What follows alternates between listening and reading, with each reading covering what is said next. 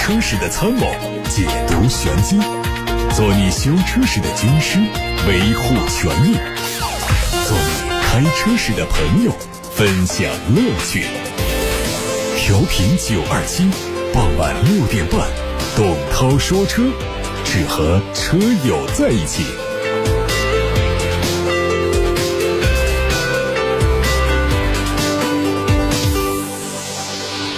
接下来我们关注两条资讯。日前，哈弗、腾讯纷纷宣布，哈弗新一代的智能网联系统将集成腾讯车联3.0功能，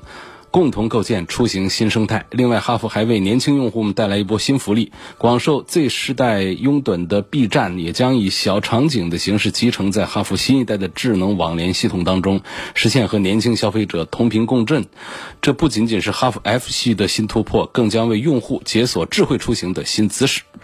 为了实现出行生活智能化的进阶，哈弗新一代的智能网联系统拥有更具有温度的语音交互、实时在线的车载社交以及全时服务伴随等优势，可以助力新生代车主在开车的时候减少手机使用频率，提升智能化用车体验和行车安全。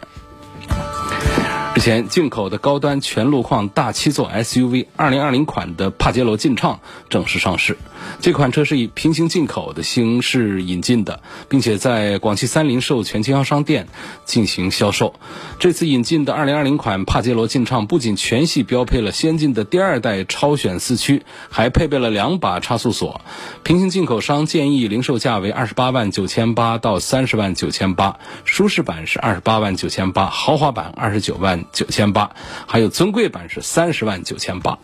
二零二零款的帕杰罗劲畅作为帕杰罗家族的全新跨越之作，这次是以全新的概念三零四七 Plus 为广大用户带来高人一筹的生活方式。董涛说车，昨天节目啊，跟大家带来了一个关键词叫退市，谈到了品牌和车型的退市新闻，还有一些是旧闻。总之，昨天跟大家盘点的就是汽车圈圈、汽车行业的一些退市的信息。没说完，我们今天还得跟大家继续盘点一下，有一些日系车已经停产退市，但是很多人都后悔来不及，后悔自己没有早点去把它们买下来，因为这些车当年都是非常不错的产品。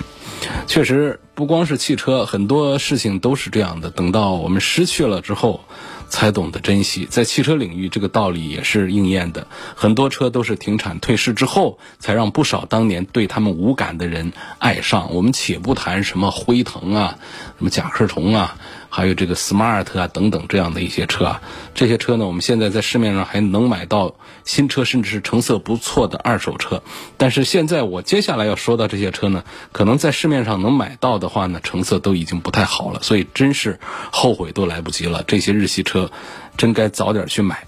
这些车为什么当年在国内就没有人懂得欣赏？他们为什么退市？实际还是因为卖的不好。他为什么就迎来的都是迟来的爱呢？所以，这是我们今天的第一个话题啊，说说这些退市的日系车。第一个车，我们说谁呢？说东风本田的思铂睿。我们相信很多人呢，对这个思铂睿的名字是记忆犹新，但是对这个车长什么样子，差不多都快忘了。确实是从2009年第一代东风本田思铂睿上市，到2018年第二代思铂睿的地位被 Inspire 取代，一直到去年彻底的停产，思铂睿的存在感一直是。不太强。第一代斯铂睿呢，其实是末代版的雅阁，这大家都知道，而且几乎都没有经过中国化的改进，这大家也知道，这是个好事儿啊。没有经过中国化的改进，就意味着这个车更加的原汁原味儿。然后 Type S 版本呢，也是一起引进来，所以说这一代的斯铂睿呢，保留了末代欧版雅阁的所有的优点，当然，甚至也包括了一些缺点。那优点就是它搭载的2.4升的 K24。自然吸气发动机，底盘是偏向操控的欧式调教，这个动态驾驶当中呢是非常有快感的。缺点呢就是后排的腿部空间不像雅阁那么的宽大，而且悬挂呢不是像雅阁那么软，它偏向路感偏向硬，所以乘坐感受在同级别的 B 级轿车当中不算是比较舒适的。而且这个末代版的雅阁的外观也存在一个不能称作问题的问题，那就是设计上是过分的年轻运动化，过于超前，明显不符合十年前国内汽车消费的主力，就是那波中年人的喜好。所以说，第一代斯铂瑞在国内的能见度那是低的可怜，啊，只能是少部分的铁杆的本田粉丝拥有了它。二零一四年底上市的第二代斯铂瑞，它就吸取了经验，变成了一款中国特供车。然后呢，运动化的设计啊，还有一些动态的感受得到了保留，甚至还推出了 SI 套件的运动强化版。而后排的空间呢，仍然排不上同级的前列，但是它比第一代确实是大了一点。不过呢，这一代斯铂瑞呢，仍然是来的稍早了一点。当时国内喜欢运动化设计和调教的年轻消费者群体刚刚开始出现，总量仍然不多。而这一代年轻人呢，多数还没有经济完全独立，买车的时候可能还要受到中年父母的影响，还要受到他们的资助，所以这第二代，也就是末代的斯铂瑞的销量呢，仍然是不太行，最终是黯然停产。但是，这其实并不代表说这两代斯铂瑞的产品力不行啊，只是他们生不逢时啊，来得太早。说如果说斯铂瑞能够在二零一八年左右的时间点进入到中国市场，我估计当初那些买车要父母出钱的年轻人，经过几年的奋斗，多数经济独立了，思考也独立了，也不会受到出资人的干预了。那么斯铂瑞成功的概率就会大出很多来。而且这方面呢，也不缺乏成功的案例，比如说最新款的这个广丰凯美瑞啊，呃广本雅阁啊这种换代之后，这个外观设计或者是动感感受都比较年轻运动化的车，销量都还是很不错啊。也包括像这个 Inspire。那么，在过去斯铂瑞的基础上做了一些针对化的改进之后呢，现在就是已经在市场上越来越受欢迎。当然说历史没有如果啊，斯铂瑞一手车已经买不到了，很多几年前被父母所逼迫放弃斯铂瑞买其他呃老年车的年轻人们，都想圆一个当年没实现的梦。所以这个二手斯铂瑞，特别是第一代斯铂瑞。现在在二手市场上是识货者的抢手货。那除了这个斯铂瑞之外呢？当然啊，我们现在想买一个新车也不难，大家直接把 Inspire 弄一台回家。啊，这个是针对过去斯铂瑞身上的一些缺点改进改造之后的全新的一个产品了。一汽马自达的锐意是今天要提到的。第二台停产的车，那锐意呢，在国内就是第二代的马六啊，也就是第一代老马六的换代产品。因为第一代马六在国内实在卖的太好，或者说太好卖，为了方便赚更多的钱呢，它两代马六同堂销售。那么第二代马六呢，就命名叫做锐意。呃，锐意的外观呢，呃，贯彻了马自达当年的 Zoom Zoom 概念。啊，跟这个老马六一样的是百看不厌的、永不过时的超前设计。说马自达家哪一个车都设计的还不错啊。操控感受呢，也跟老马六差不多，可以说 B 级车里面是数一数二啊。跟这个当年跟斯铂瑞啊，跟这些产品，跟 Inspire 这些都是可以 PK 的。他们这些产品就是跟雅阁、凯美瑞、天籁他们，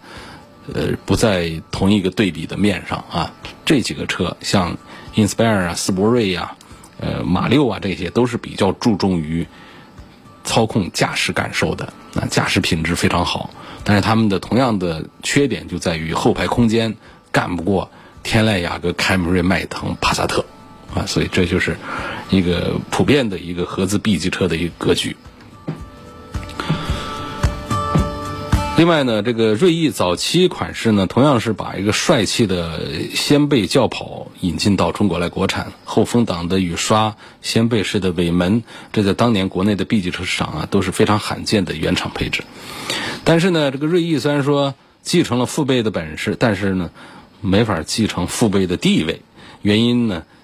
呃，也不是说锐意自己的问题，而是来自于父辈。怪就怪谁呢？就一汽马自达呀，他为了短期的利益，坚持把老马六跟锐意同堂销售，而且啊，它不是一小伙儿。我们很多汽车厂家也推两代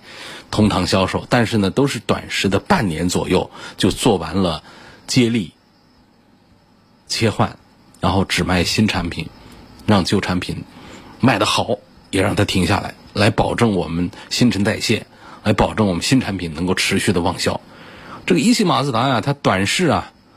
近视眼呐，就短在这儿。他不看见老马六卖的好吗？死活不让他停产。然后呢，这个锐意呢，就跟他同堂销售，持续了很长时间。连他的孙子阿特兹上市之后，三代车型同堂销售。然后老马六和锐意一直到二零一六年才最终退市。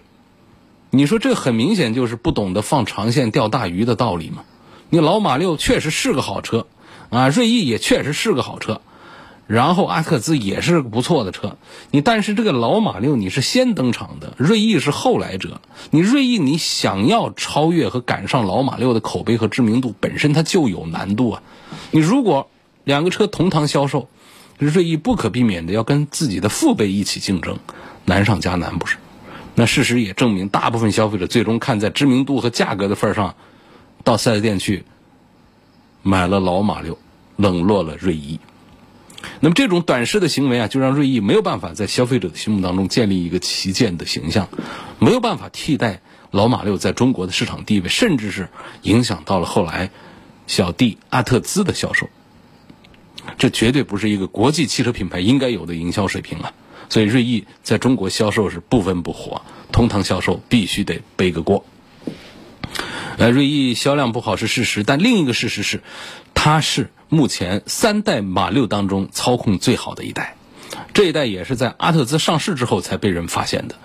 而且后期生产的老马六为了拉低售价和成本，早就不再是原来的第一代老马六了，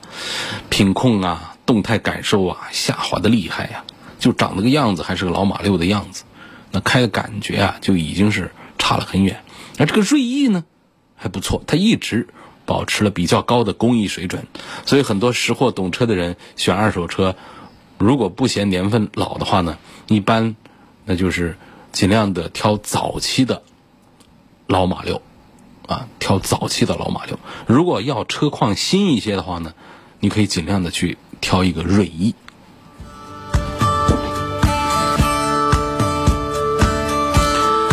我们说了两台，这个停产了，让大家非常后悔没买，扼腕叹息的这个日系车，都是说的二十几万的车，啊，我们有一些呃这个预算比较多的富豪们有点听不下去了啊，能不能整个贵一点的？弄这些便宜车我不爱听，是吧？来，我们跟你说一个，雷克萨斯的 GX 可以吧？二零零三年上市，二零一七年退市。很多人都说雷克萨斯的 GX 就是换壳换标的豪华版的丰田霸道，这个说法有道理，但是呢也并不准确。啊，雷克萨斯确实是在品牌附加值上是高于丰田的，GX 的做工和配置也远远高于霸道，但是雷克萨斯 GX 拥有丰田霸道无法通过后期改装获得的两样独特的配置，一个 V 八，啊，我们这个霸道顶配也只有 V 六啊。G X 拥有搭载 V 八自然吸气汽油机的型号，你不要看这只差两口缸，两两口缸，这 V 八和 V 六相比，V 八的平顺性、声浪那都是质的飞跃呀，特别是打火还有急加速的时候，引擎的声浪，那 V 八的气势根本就不是个 V 六可以比的。那么第二呢，就是雷克萨斯的 G X 多数的款式都配备了呃 m c l e v i n s o n 的音响，这个音质呢。显然不是霸道顶配上的 JBL 可以比的，虽然说大部分人可能都听不出什么差别，但是你不管，嗯，五马克不临制这句话，很多人还是信的，啊，这是两点，一个 V 八，第二个是音响，啊，都是顶级的好东西。既然这样的话，GX 在中国应该是很受欢迎才对呀，那为什么在二零一七年底从官方销售渠道退出了中国市场呢？原因很多。那其中越来越严格的油耗双积分的政策，就是让雷克萨斯被迫砍掉一些高油耗车型的一个重要的原因。而更重要的原因是什么呢？就是雷克萨斯品牌之内另有一款车，那就是 GX 的大哥 LX。这两个车虽然说级别不同啊，价格差异也大呀，但是在有钱人眼里，这些价差呀，它都是九牛一毛啊。这时候级别更高的、尺寸排量更大的、更有气势的 LX 毫无疑问更受青睐呀。特别是 LX 在2015年第二次中期改款之后，它和 GX 之间的主观气势上的差距是进一步的拉大，这土豪们就慢慢的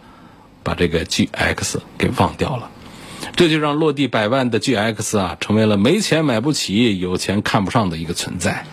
啊。那么在现实的销量表现和双积分的压力之下，雷克萨斯最后选择保留谁、剔除谁，它自然就是一件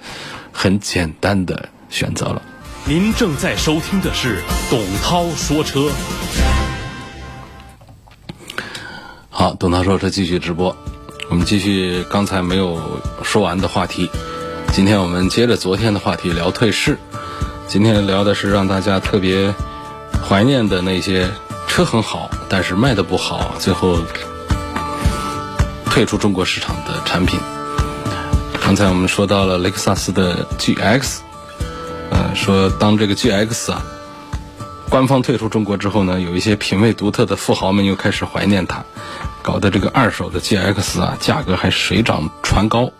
所以，二零一九年我们看到一些商机的这个平行进口商啊，又把新款的中东版的 GX 小批量的带进中国市场来。但不幸的是，新款的 GX 刚进入到市场，国内又开始逐步的推国六排放。因为中东版的 GX 肯定是个国五的身份呢。那么，在二零二零年七月份全国全面实现国六之际呢，等待二进宫的 GX 的结局就只有是再一次的退市。啊，接下来我们还要讲一个日系的豪华品牌英菲尼迪的 FX 啊，后期叫 QX70。啊，这个这是造型很独特的一款英菲尼迪 SUV，原来叫 FX，后来改个名字更难记，叫 QX70。因为它这个发动机舱的长度啊，它占到了整车长度的比例是很大的，所以我们从这个正面或者说侧面看呢，这个。呃，FX 或者叫 QX70 呢，就像是一个被抬高了底盘的四门 GT 跑车，加上轮毂的尺寸很大，嗯，有点把这个概念车啊直接拿过来量产的感觉。然后它的正面脸呢，表情啊就像是鲨鱼的嘴一样的犀利，非常具有侵略性。它不仅外观像个 GT 的跑车啊，而且呢，它的动力配置和驾乘感受也很像一台高底盘的四门跑车。然后它在性能上呢，其实也是做的比较的强大。那首先呢，它的这个动力啊，V 六 V 八的动力呢是纵置的前中置布局，它把这个发动机的主体是放在前轴之后的，这就是它机舱很长的原因所在。同时，这样的布局也是很多跑车惯用的。其次呢，就是它的轮毂尺寸非常大，啊，轮胎非常薄。悬挂行程很短，一点点的交叉轴就可以让它的轮胎离地，这说明它完全就没考虑过非铺装路面行驶的性能，它彻底的向公路化和操控乐趣在靠拢。这些跑车化的设计带来的问题就是，FX QS70 啊，既不具备 SUV 该有的非铺装路面的行驶能力，同时呢，后排的空间非常狭小，整体的乘坐舒适性非常的糟糕。并且这种跑车和 SUV 融合的四不像，然后它的受众面本身就非常小，关键是价格它不便宜啊，所以这个销量怎么可能上得去？小众个性车呢，本来就是有钱人彰显他独特品味的玩具，并且 FX QX70 绝对不会呃是他们家唯一的一台车，或者说第一台车，但买它的前提是你要有钱，它诞生。不久之后，就遇上了2008年的全球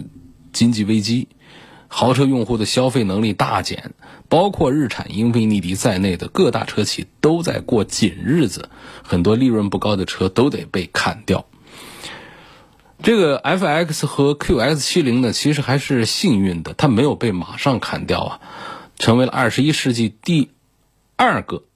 十年少有的。既不是溜背，又不是正统造型的个性 SUV。不过呢，全球经济啊，如今都还没有从危机中完全恢复。最终在刚过去的2019年，FX QX70 不仅是在中国退市，在全球也宣布停产。所以，消失的那一天还是来了。跟那些一手新车不吃香，二手却一堆人抢着要的。停产退市车一样 fxqs 七零也是得到了车迷们迟来的爱。这种在二手车市场上保值率不高的个性车型在识货人的眼里啊那就是珍宝啊。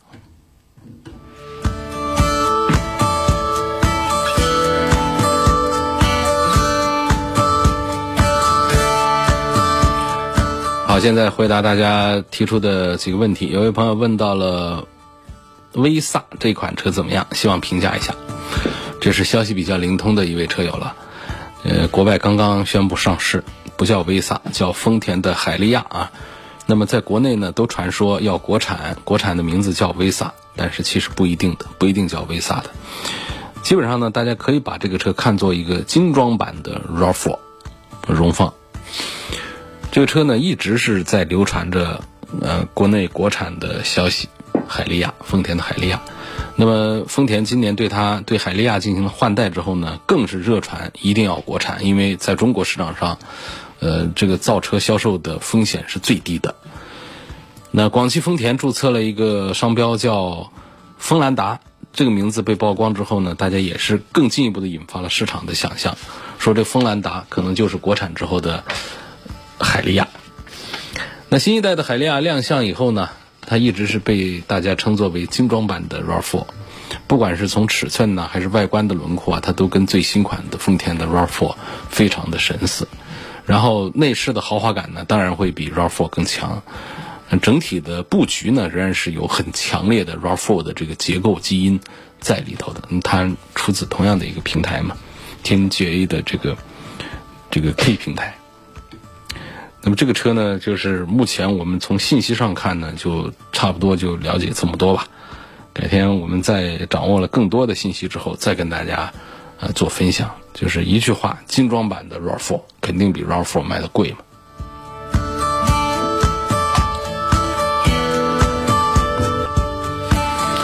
今天就到这儿，感谢大家收听，感谢各位参与，再祝各位节日安康。